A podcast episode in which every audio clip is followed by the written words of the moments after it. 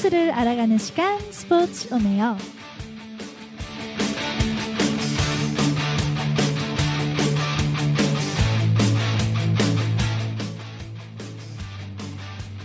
안녕하세요. 저는 DJ 시아입니다.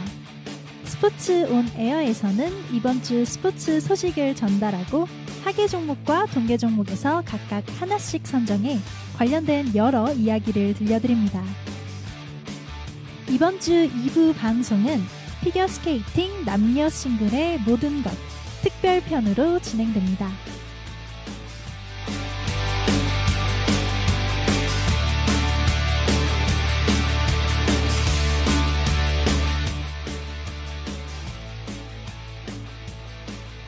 본격적으로 스포츠 오네어 시작에 앞서 방송 청취 방법 안내해 드리겠습니다. 실시간 듣기의 경우 yirb.연세.ac.kr에서 지금 바로 듣기를 클릭해 주시고 다시 듣기의 경우 사운드 클라우드에 yirb를 검색하시면 오늘 방송을 비롯해 다양한 여배 방송을 다시 들을 수 있으니 많은 관심 부탁드립니다. 저작권 문제로 다시 듣기에서 제공하지 못하는 음악의 경우 사운드 클라우드에 선곡표를 올려놓겠습니다. 사회적 거리두기를 지키며 안심하고 들을 수 있는 여비 되기 위해 항상 노력하겠습니다.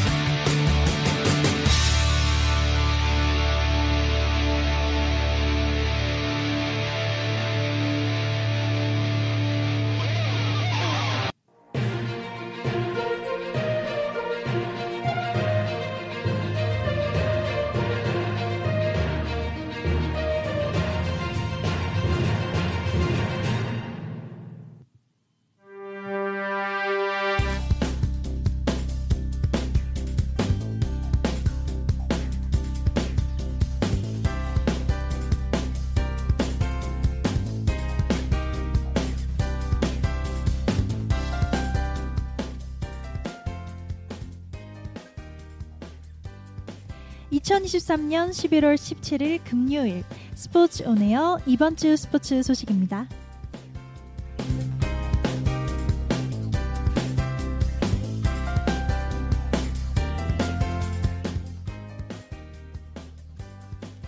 요란했던 코리안 더비가 손흥민과 황희찬의 동반 골 침묵으로 끝났습니다. 손흥민과 황희찬은 11일 영국 울버햄프턴 몰리뉴 경기장에서 열린 2023-24 시즌 잉글리시 프리미어 리그 12라운드 토트넘 울버햄프턴 맞대결에서 나란히 선발 출전해 함께 90분을 전부 뛰었습니다. 경기에 앞서 손흥민은 프리미어 리그에서 8골을 터뜨려 득점 공동 2위를 달리고 있었으며 황희찬도 6골을 터뜨리며 상위권에 올랐습니다. 하지만 이날 둘은 활발한 움직임에도 국내 팬들이 기대했던 골을 넣지는 못했습니다. 경기는 예상 밖으로 울버햄프턴의 승리로 끝났습니다. 토트넘은 전반 3분 선제골을 넣었으나 후반 추가 시간에 울버햄프턴이 멀티골을 터뜨리며 2대1 역전승을 거뒀습니다.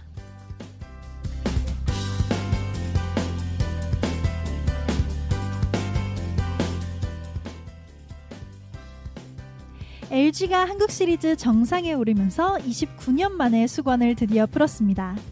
지난 13일 서울 잠실 야구장에서 열린 2023 KBO 한국 시리즈 5차전에서 LG 트윈스가 KT 위즈를 6대 2로 꺾고 우승을 차지했습니다. 이로써 31년 연속 우승 도전 실패라는 KBO 리그 불명의 최다 기록을 가지고 있는 롯데의 시름이 깊어지고 있습니다. 롯데와 LG에 이어서는 한화가 24년 연속 우승 실패로 3위를 기록하고 있습니다. LG가 오랜 염원을 해결하면서 다른 팀들에게도 큰 자극을 줄 것으로 예상되고 있습니다.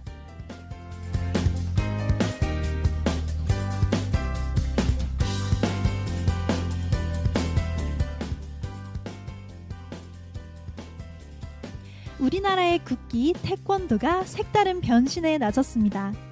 최근 아시안 게임에서 인기를 끌었던 단체전을 한 단계 더 발전시켜 전자게임을 보는 것 같은 빠르고 화려한 경기 방식으로 재탄생했는데요. 지난 14일 처음으로 열린 파워 태권도 국제 대회인 서울 2023 월드 태권도 월드컵 팀 챔피언십 시리즈에서 한국 여자 태권도 대표팀이 여자 단체전에서 우승을 거머쥐었습니다.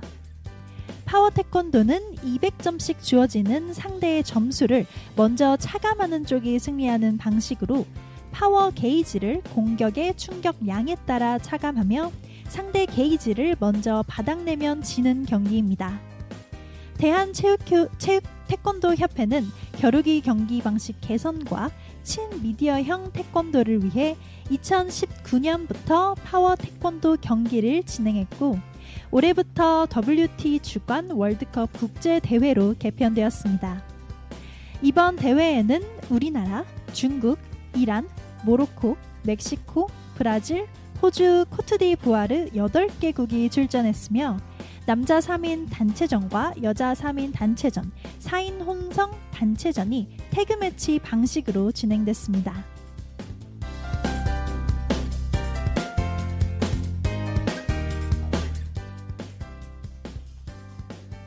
위르겐 클리스만 감독이 이끄는 대한민국 축구대표팀이 16일 오후 8시 서울 월드컵 경기장에서 열린 2026 북중미 월드컵 아시아 2차 예선 C조 1차전에서 싱가포르에 5대 0으로 승리했습니다.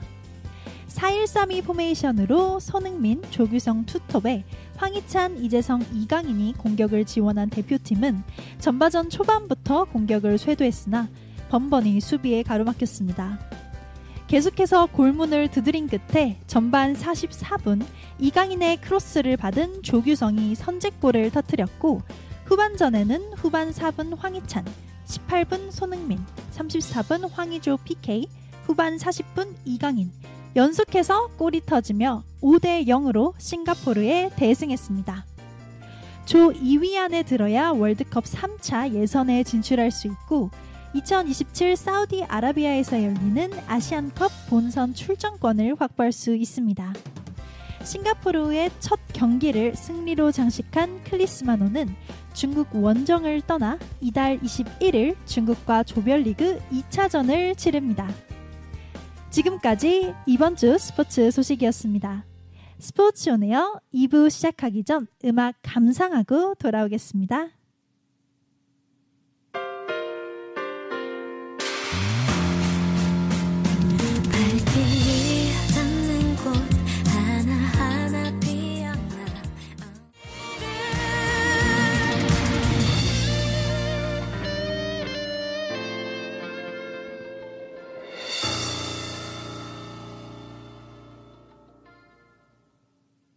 스포츠를 알아가는 시간 스포츠 온 에어. 2부 시작에 앞서 아이유 김연아의 얼음꽃 듣고 오셨습니다. 이번 주는 스포츠 온 에어 마지막 시간인데요. 마지막인 만큼 특별편으로 준비해 봤습니다. 이번 주 방송은 피겨 스케이팅 남녀 싱글의 모든 것입니다. 특별편 2부는 4개의 코너로 진행되는데요. 1. 채점 항목 2. 각종 논란 3. 경기를 더 재밌게 즐기는 법 마지막으로 4. 김연아는 왜 레전드인가 이렇게 4개로 구성되어 있습니다. 자, 그럼 첫 번째로 채점 항목에 대해 자세히 알아볼까요? 피겨스케이팅의 채점표 프로토콜은 크게 TS, PCS, 디덕션 총 세 가지로 구성되어 있는데요. 먼저 기술 점수인 TES는 점프, 스핀, 스텝, 코레오와 같은 항목들이 포함되어 있습니다. 이때 각 기술 요소들은 기본 점수 base value와 수행 점수 GOE, 즉 가산점의 합으로 나타납니다. 기본 점수는 해당 요소를 제대로 수행했을 때만 정해져 있는 그대로 주어지며 점프의 회전수 부족이나 잘못된 엣지 사용 등 수행에 문제가 있는 경우에는 기초점의 일부만 반영되는 등 기본 점수의 차이가 있습니다. 그렇다면 잘못된 수행이란 무엇일까요? 잘못된 수행에 대해서 알기 위해서는 먼저 점프의 종류에 대해 알아야 합니다. 피겨스케이팅의 점프는 6가지가 있으며 toe loop, Salchow, loop, flip, Lutz, Axel이라고 부릅니다. 이들은 공중 자세와 landing이 모두 동일하기 때문에 도약할 때 자세를 통해서만 그 종류를 구분할 수 있습니다.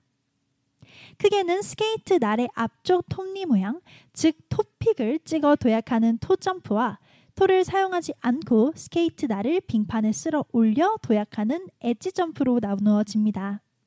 오른발잡이 기준으로 피겨의 기본 회전 방향은 왼쪽, 즉 반시계 방향인데요. 모든 점프는 점프를 뛴 다음에 앞을 보는 게 아니라 뒤로 후진하며 오른발 out edge로 landing합니다. 앞서 점프는 크게 toe 점프와 edge 점프로 나누어진다고 했죠. 이때 엣지는 인엣지와 아웃엣지로 나누어지는데 발의 안쪽에 있는 날을 인엣지, 발의 바깥쪽에 있는 날을 아웃엣지라고 부릅니다. 그럼 본격적으로 점프 6가지를 구분해 보겠습니다. 가장 먼저 6개 점프 중 기본 점수가 제일 낮은 점프인 toe loop 점프는 후진하다가 왼발로 toe를 찍어 도약하는 점프입니다. toe를 찍어서 뛰는 점프 중에 toe loop은 유일하게 왼발을 찍어 올라가는 점프이므로 왼팔, 왼발로 빙판을 내려 찍는다고 생각하면 toe loop이라고 생각하시면 편합니다. 두 번째로 점수가 낮은 점프인 쌀코는 토를 찍는 토릅과 달리 toe pick을 찍지 않고 스케이트의 날을 빙판에 쓸어 올려 도약하는 힘을 얻는 에지 점프입니다. 즉, toe 점프 중 가장 쉬운 점프가 toe loop, edge 점프 중 가장 쉬운 점프가 Salchow라고 생각하시면 되는데요. 쌀코는 후진하다가 왼발 인엣지를 이용해 반원을 그리듯 빙판을 쓸어 올려 도약합니다. 쌀코의 도약 자세는 정해져 있지는 않지만 점프할 때 다리를 쉬운 모양으로 만들어 도약하는 것을 보통 정석이라고 여깁니다. 그러나 왼발 이넷지라는 조건만 충족하면 쌀코의 경우는 어떤 자세를 사용해도 괜찮습니다. 세 번째로 loop은 역시나 edge 점프인데요. 왼발 이넷지로 도약하는 쌀코와 달리 룹은 오른발 아웃 엣지를 이용해 도약합니다. loop은 도약할 때 왼쪽 다리를 오른쪽 다리 앞에 두고 X자로 꼬아서 도약하기 때문에 꽈배기처럼 다리를 꼰 상태로 점프한다면 loop이라고 생각하시면 됩니다. 네 번째로 flip 점프는 처음에 설명한 toe loop 점프와 같이 toe pick을 찍어서 도약하는 점프입니다. 여섯 개의 점프 중 세 번째로 점수가 높은 점프이며 flip과 이후 얘기할 Lutz 점프는 앞선 점프들과는 달리 도약 시 edge와 궤적이 굉장히 판정에 중요한 점프입니다. flip은 오른발 toe를 찍어 도약하는 점프인데요. 이때 왼발의 엣지는 인엣지입니다. 정석적인 엣지는 중립에 가까운 얕은 in edge라고 알려져 있지만 technical handbook에는 그냥 inside edge라고만 명시되어 있어 깊은 인엣지로 도약하는 선수들이 종종 있으며 심판들 역시 이를 잘못된 엣지로 간주하지 않습니다.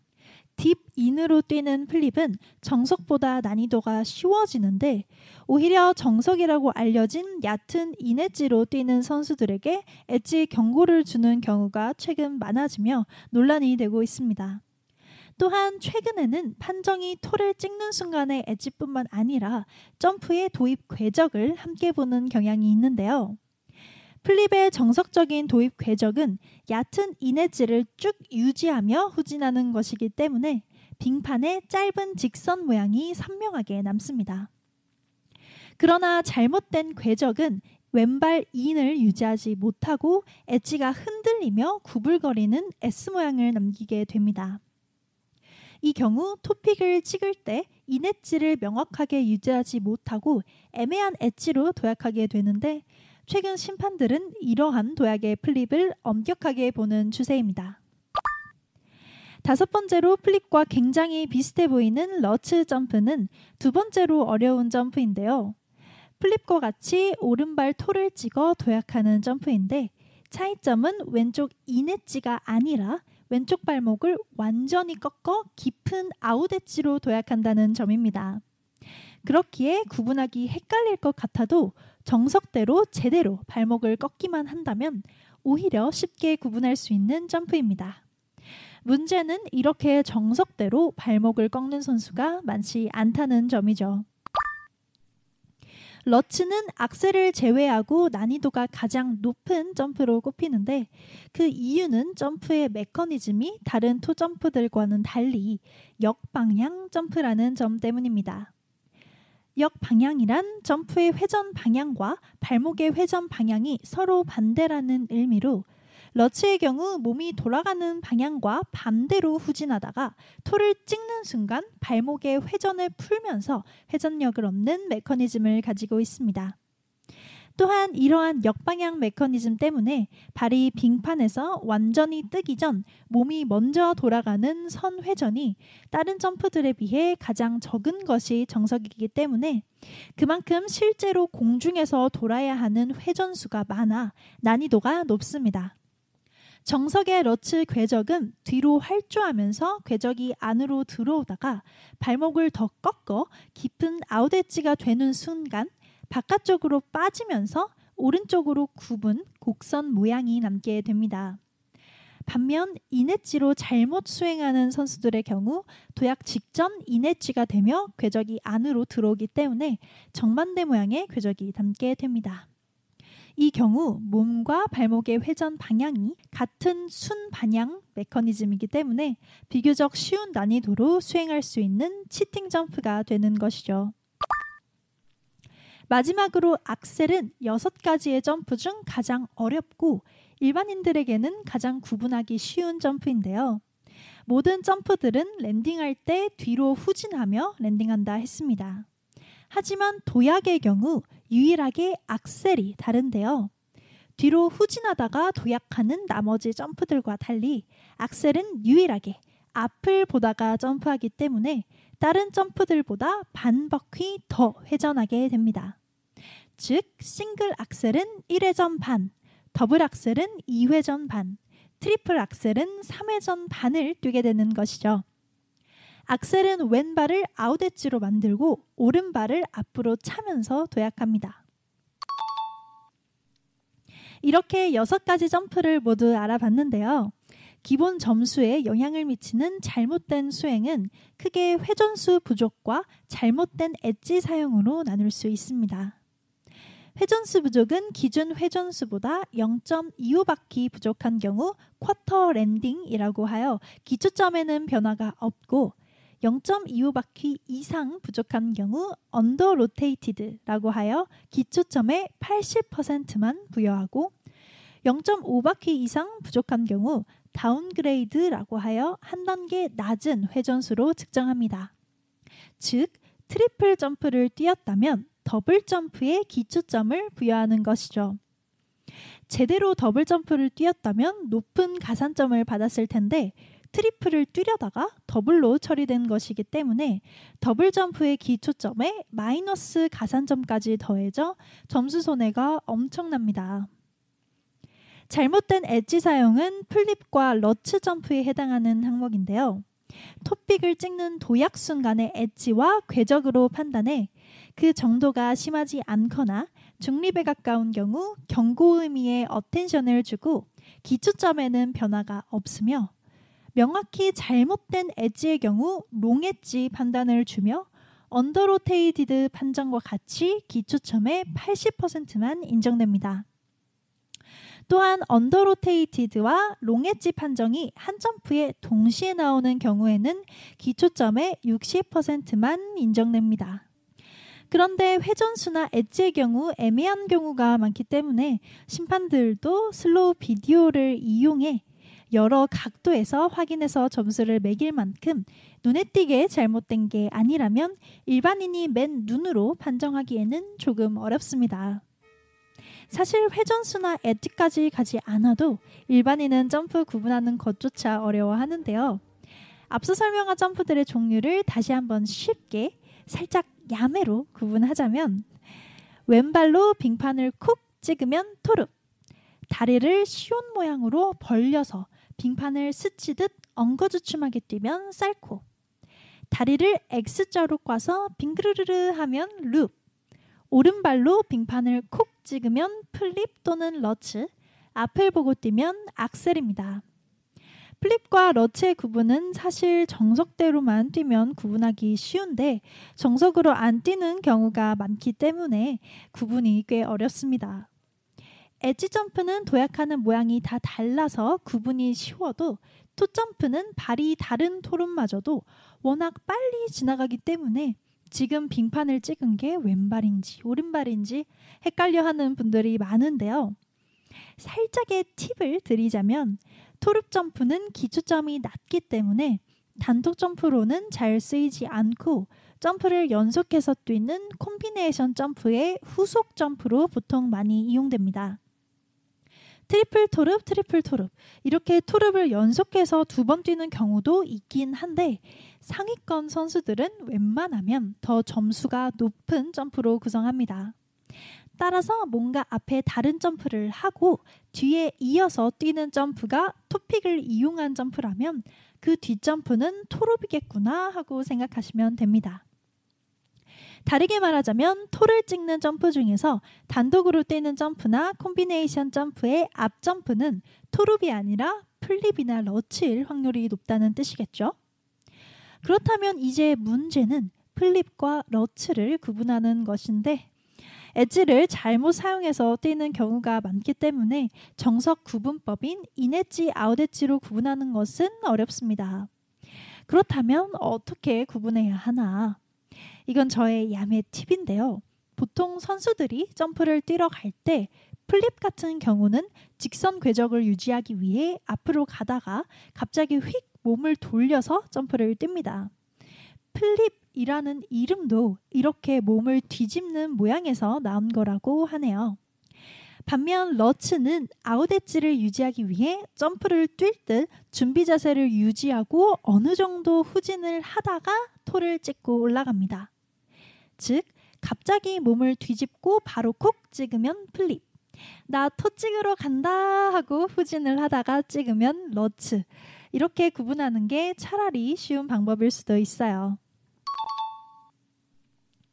점프뿐만 아니라 기술 점수에는 스핀, 스텝, choreo가 있는데 스핀과 스텝은 워낙 복잡해서 고인물들도 어려워하는 부분이기 때문에 아주 아주 쉽게 설명하자면 스핀은 여러분이 흔히 아시는 제자리에서 빙글빙글빙글 도는 것이고 스텝은 깊은 엣지로 여러 가지 턴과 패턴을 그리며 수행하는 요소입니다.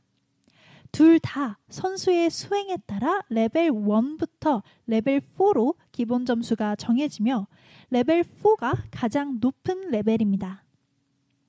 마지막으로 choreo는 쇼트에는 없고 프리 프로그램만 있는 필수 요소인데 레벨 1으로 고정되며 따라서 기본 점수도 3점으로 고정되어 있습니다.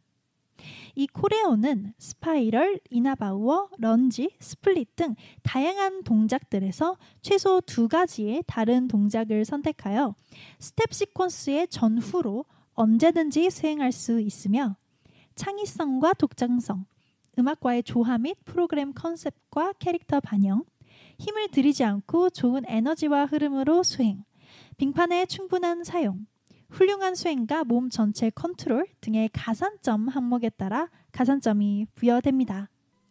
두 번째 채점 항목인 구성 점수 PCS는 흔히 예술 점수로 잘못 오해받는 요소인데요. PCS에는 composition, presentation, skating skills 세 가지 항목이 있으며 총 9명의 judge들이 각 항목에 대해 0.25점부터 10점까지 0.25점 단위로 점수를 매깁니다. composition은 구성, 만듦새로 풍부한 표현력을 가진 완전체로의 여러 가지 동작들의 전 범위적인 의도적, 심화적, 독창적인 배치라고 설명되고 있으며 통일성, 요소 간의 연결, 패턴과 충분한 빅면 사용, 다차원적 움직임과 공간 활용 등 이렇게 구성되어 있는데요. 프리젠테이션은 음악과 작품에 대한 이해를 바탕으로 보여주는 감정 표현, 음악과의 조화를 나타내고 skating skill의 경우 스케이트 날과 몸 전체의 컨트롤을 통해 턴, 스텝, 스케이팅 동작의 전범위 스케이팅을 수행할 수 있는 스케이터의 능력을 평가합니다. 흔히 알려져 있는 예술성만 보는 그런 채점 항목이 아니라 skating skill이나 능력, 구성 등을 보는 훨씬 더 큰 개념입니다. 다만 아무래도 기술적인 부분만 채점하는 기술 점수와는 달리 전체 프로그램의 수행 및 기본 skill을 평가하는 것은 주관적일 수도 있는 부분이기 때문에 구성 점수는 매 대회 때마다 논란이 굉장히 많은 항목이기도 합니다. 마지막으로 deduction은 넘어짐 등의 사유로 인한 감점인데요. 넘어짐 외에도 시간 위반, 의상 위반, 금지 동작, 늦게 시작 등의 감점 사항들이 있습니다. 보통은 넘어짐으로 인한 감점이 가장 많고 이때 넘어짐은 점프뿐만 아니라 스팁, 스핀이나 스텝 등 프로그램 수행 중 일어날 수 있는 모든 넘어짐에 해당합니다. 이때 넘어짐의 기준은 몸의 중심을 잃었냐가 되며 횟수와 상관없이 무조건 마이너스 1점인 주니어와는 달리 시니어의 경우 두 번 넘어짐까지는 1점 감점, 세네 번은 마이너스 2점, 다섯 번 이상은 마이너스 3점으로 점점 감점이 늘어납니다. 해외 모 선수의 전설의 구디덕 사건이 있는데요. 무려 다섯 번이나 넘어져서 1, 1, 2, 2, 3, 총 9점을 감점받은 사례가 있답니다. 두 번째 코너는 각종 논란에 대해서 이야기해 보려고 하는데요. 먼저 러시아의 도핑 사건을 빼놓을 수가 없죠. 2022 베이징 동계올림픽에서 유력한 금메달 후보였던 러시아의 카밀라 발리에바 선수가 여자 싱글 경기를 앞두고 이전에 참가했던 경기에서 도핑 위반을 했었다는 것이 밝혀지면서 큰 논란을 빚은 바 있습니다.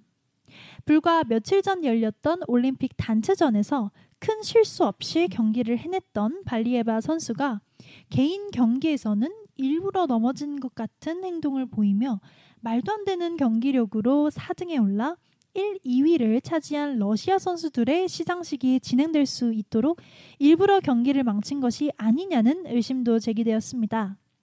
한편 당시 발리에바 선수의 나이는 15세로 촉법 소년이었기 때문에 더더욱 논란이 많았습니다. 세계 반도핑 기구는 만 16세 이하 선수에게 낮은 수위의 징계를 내리고 있습니다. 약물 복용에 관한 자기 주도권이 없고 도핑 관리에 실수를 범하기 쉽다는 이유 때문인데요. 스포츠 중재 재판소는 이런 규정을 거론해 발리에바의 베이징 올림픽 출전을 허가한 바 있습니다. 이전에도 다른 나라 여성 선수들은 제대로 하지 못하는 사회전 쿼드러플 점프를 러시아 여자 선수들만 몇 개씩 뛰는 것에 대해 도핑이 아니냐는 의심이 많았었는데 이 사건으로 인해 러시아의 전 국가적인 도핑 가능성에 의견이 더 모아졌습니다. 현재 러시아 도핑과 관련해서는 이렇다 할 징계가 전혀 이루어지지 않은 상태입니다. 다만 이 여파로 ISU는 시니어 출전 나이를 기존 15세에서 17세로 상향했습니다. 앞서 점프의 종류와 정석 점프에 대한 설명을 했었죠. 정석대로 뛰지 않는 치팅 점프는 점프의 난이도를 쉽게 하기 때문에 엄격히 채점되어야 합니다. 하지만 이러한 치팅 점프의 채점조차 나라에 따라서 선수에 따라서 제 멋대로이기 때문에 많은 불만이 제기되고 있습니다. 치팅 점프를 봐준다면 정석대로 열심히 연습한 선수들은 도대체 뭐가 될까요? 정석 점프가 어렵다는 것은 알지만 그렇기 때문에 더더욱 정석 점프를 뛰는 사람들의 노력을 인정해 줬으면 하는 바람입니다. 앞에서 잠깐 언급한 구성 점수의 주관적 평가 역시 논란의 대상인데요. 선수의 국력에 따라 그리고 선수의 경력에 따라 구성 점수가 오르는 경우가 너무나도 많기 때문에 공정성에 대한 논란이 매우 많습니다. 구성 점수에는 전체적인 프로그램의 완성도가 중요한 요소이기 때문에 당연히 점프에서 넘어지는 중 실수가 많다면 프로그램 전체 인상에 영향을 미쳐 기술 점수와 함께 구성 점수도 낮아지는 것이 일반적입니다. 그런데 기술 점수가 낮아지면 낮아질수록 오히려 구성 점수는 더 오르는 이상한 경우가 있다면 믿어지시나요? 이미 은퇴한 선수니 어떤 선수라고 특정하지는 않겠습니다만 아마 피겨 팬이시라면 모두 같은 선수를 떠올리고 있을 것 같아요. 구성 점수도 피겨에서 중요한 부분 중 하나이기 때문에 저는 구성 점수가 사라져야 한다고 생각하지는 않습니다. 그러나 어느 정도 납득을 할 수 있는 제대로 된 기준이 마련되어 있다면 좋겠다고 생각하는 바입니다. 이번 코너는 경기를 더 재밌게 즐기는 법을 알려드리는 코너입니다. 도대체 뭐가 뭔지 룰이 너무 복잡해서 모르시겠다고요? 얘가 더 잘한 것 같은데 왜 얘가 더 점수가 낮을까 의아하시다고요?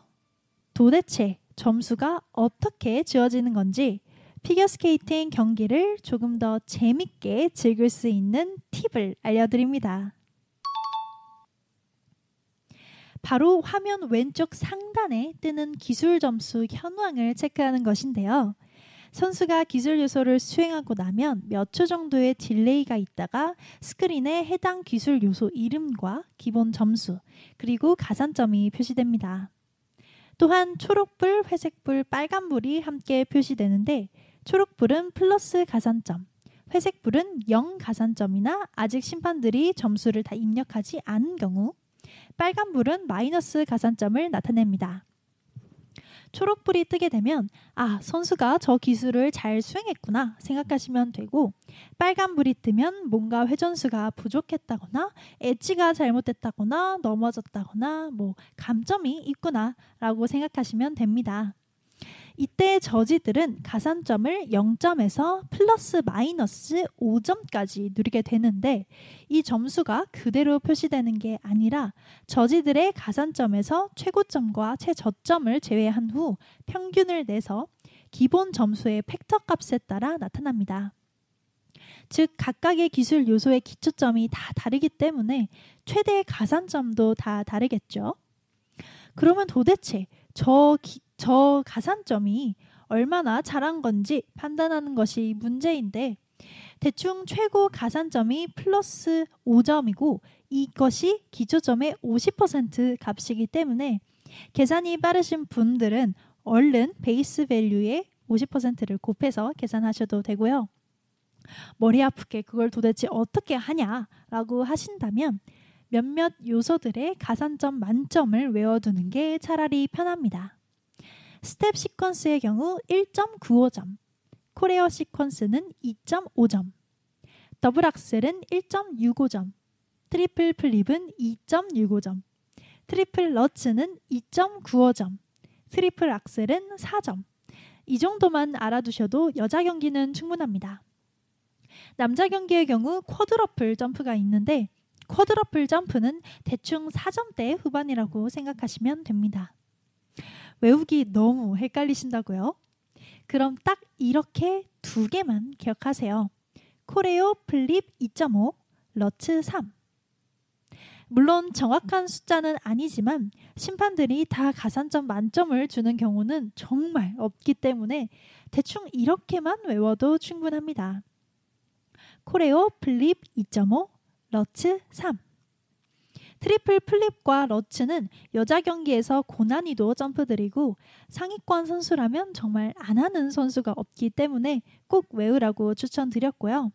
코레오는 약간 의아하실 수도 있는데 개인적으로 코레오 가산점이 올라가는 순간을 좋아하기 때문에 추천드립니다. 남자 싱글 차준환 선수의 준나바오라고 들어보셨나요? 이나바오라는 기술을 굉장히 예쁘게 잘해서 붙은 별명인데 이 기술이 코레오 시퀀스에서 사용되거든요.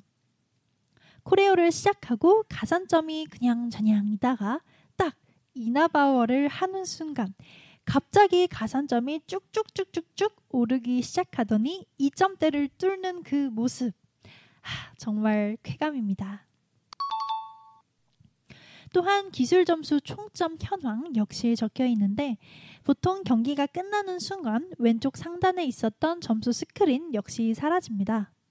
이 점수가 사라지기 전에 기술 점수 총점을 기억해 두셨다가 최종 점수가 나올 때 비교해 보시는 것을 추천합니다.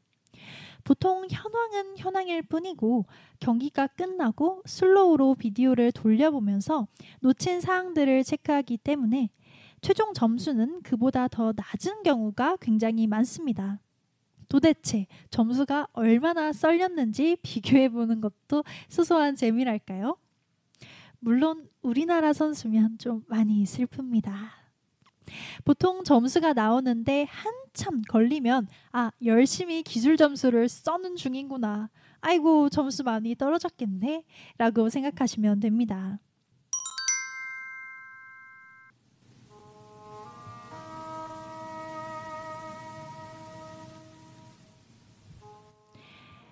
마지막 코너는 김연아는 왜 레전드인가?입니다. 뭐 김연아 선수의 수상 기록은 두말해봐야 입 아프죠. 단순히 경력을 읽기보다는 피겨 팬이 아니라면 모를 만한 부분들을 짚어보려고 하는데요. 일단 첫 번째 완벽한 정석 점프입니다. 김연아 선수는 정말 교과서적인 점프를 구사하는 선수로 그야말로 정석 점프의 교과서인데요. 앞서 얘기한 엣지니 궤적이니 하는 그 복잡한 것들 기억하시나요? 도대체 저걸 어떻게 지키는 걸까? 그게 바로 김연아 선수입니다. flip이나 Lutz 점프 중 하나만 제대로 하는 선수들은 있어도 두 점프를 모두 정석으로 그것도 엄청난 quality로 하는 선수는 거의 없다고 생각하시면 됩니다. triple axel, triple axel. 뭔가 굉장히 많이 들어본 것 같고 익숙하시죠? 아마 어, 김연아 선수의 triple axel 이런 식으로 미디어에 자주 나오는 걸 본 적이 있으실 텐데 김연아 선수는 triple axel을 뛴 적이 없답니다. 아니 그럼 왜 갑자기 triple axel? 네, 바로 triple axel은 김연아 선수가 아닌 당시 라이벌로 유명했던 아사다마오 선수가 필살기로 사용했던 점프이고 김연아 선수의 주특기는 triple triple 연속 콤비네이션 점프였는데요. 당시에는 triple 점프를 연속으로 뛰는 선수가 흔치 않았고 특히 어려운 점프인 flip이나 lutz에 triple 점프를 연속으로 붙이는 건 굉장히 충격적인 일이었습니다. 이 콤비네이션 점프는 굉장히 배점이 높았고 이를 하지 못하는 아사다마오 선수의 경우 triple axel이라는 모험을 할 수밖에 없었던 거죠. 지금은 코칭 기술과 장비의 발달, 스케이트 부츠의 경량화로 triple triple 콤비네이션 점프가 상위권 선수들에게는 당연한 일이 되었지만 그때 당시에는 정말 기술의 정점이었습니다. 처음에는 김연아는 점프만 잘하고 예술적으로 뛰어난 건 마오다 라는 식으로 positioning 하던 일본이었으나 시니어로 올라간 후 점점 예술적으로도 김연아 선수와 격차가 커지는 걸 느끼며 아 이러면 안 되겠다라고 판단한 건지 예술의 연아 기술의 마오라고 말도 안 되는 프레임을 씌워 triple axel을 뛰는 마오가 기술적으로 훨씬 대단하고 김연아는 아니다. 이런 식으로 언론 플레이를 해 이걸 기억하는 한국 분들도 많은데요. 사실 김연아 선수야말로 엄청난 기술을 보유한 선수였죠. 알베르빌 동계올림픽 금메달리스트인 크리스티 야마구치 선수는 김연아의 연기는 여자 피겨스케이팅을 한 차원 높게 끌어올렸다. 기술적으로 모든 걸 갖췄다. 라고 평하기도 했습니다. 또한 김연아 선수는 점프뿐만 아니라 스핀, 스텝 등 다른 기술 요소들도 어느 하나 빠지는 것 없이 완벽한 정말 total package 같은 선수였습니다.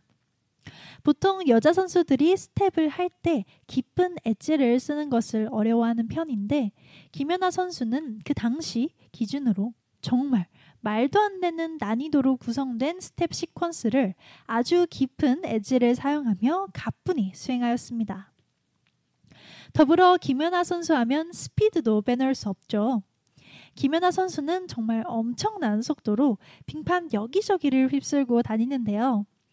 아무렇지 않아 보여도 그냥 활주한 것 자체만으로 칼로리 소모가 엄청납니다.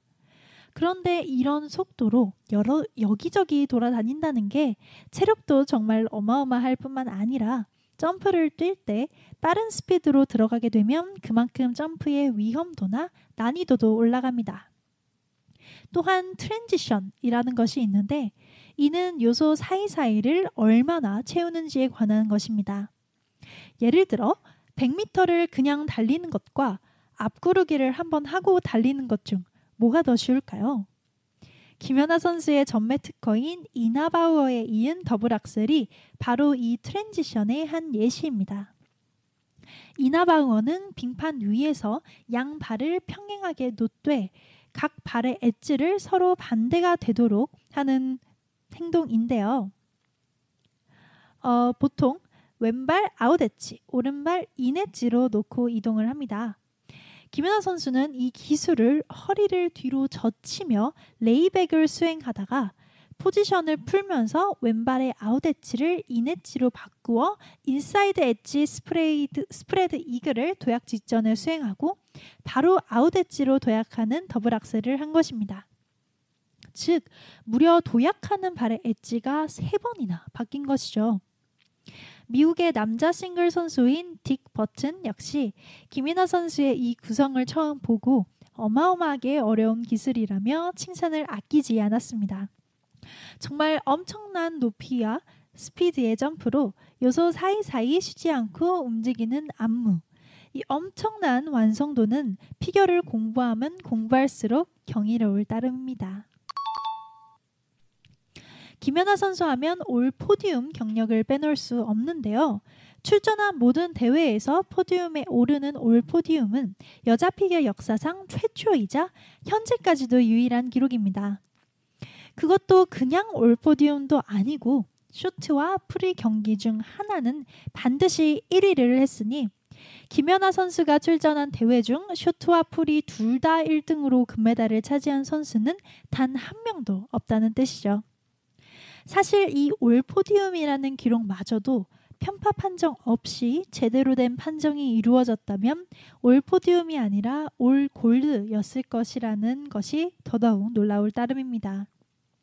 게다가 피겨 종목 특성상 약간의 실수로도 점수가 소수점 차로 갈려 메달색이 바뀌는 경우가 매우 많고 구성 점수 때문에 편파 판정도 굉장히 많으며 여자 선수의 경우 체형 변화를 이겨낸 것 역시 굉장히 중요한 변수이기 때문에 그 많은 대회들을 모두 입상한 것이 그것도 금메달의 경우 20점씩 점수차를 나며 우승한 것은 정말 놀라운 일입니다. 김연아 선수는 단순히 올림픽 금메달을 딴 선수가 아니라 피겨 역사상 한 획을 그은 그야말로 레전드 선수입니다. 2009 세계선수권에서 여자 선수 최초로 200점을 돌파하면서 압도적인 기록으로 우승을 차지하자마자 미국의 유니버설 스포츠 메인 페이지에 Long Live the Queen 여왕 폐하 만세라는 문구가 김연아 선수의 사진과 함께 크게 실리는가 하면 AP통신은 경쟁이기보다는 즉위식에 가까웠다고 전했습니다. 또한 2010 밴쿠버 동계올림픽에서 김연아 선수가 프리스케이팅 경기를 마치자 미국 NBC 방송의 해설진 가운데 한 명이었던 톰 해먼드 캐스터가 Long Live the Queen이라고 외치며 찬탄했습니다. 이 말은 생중계를 통해 전 세계로 퍼져나가며 김연아의 선수 생활을 관통하는 짧고도 임팩트 있는 한마디로 기록되었습니다.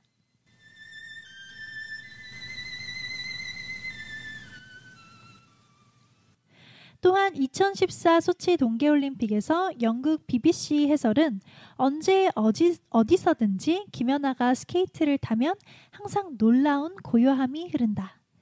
여러분이 어떤 위대함을 마주하고 있음을 스스로 알게 되는 것이다. 라고 전했으며 미국 NBC는 그녀는 언제나 Queen 유나일 것입니다. 아무것도 바뀐 게 없어요. 단지 올림픽 은메달을 더 가졌을 뿐이죠. 라고 말했습니다.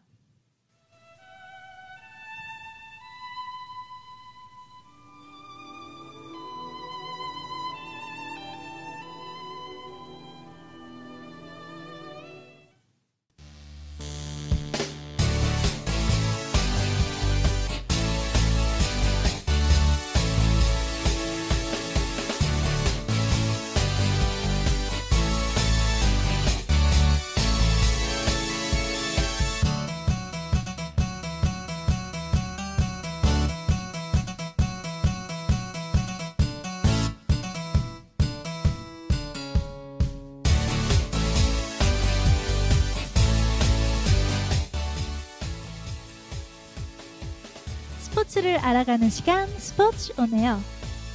오늘 마지막 방송에서는 특별편으로 피겨스케이팅 남녀 싱글의 모든 것에 대해 이야기 나누었는데요. 짧은 시간이었지만 지금까지 방송을 진행하며 저도 많은 것을 배울 수 있었습니다. 그동안 사랑해주셔서 감사합니다. 언젠가 기회가 된다면 또다시 만나요. 스포츠 오네요. 지금까지 DJ 시아였습니다. 고맙습니다.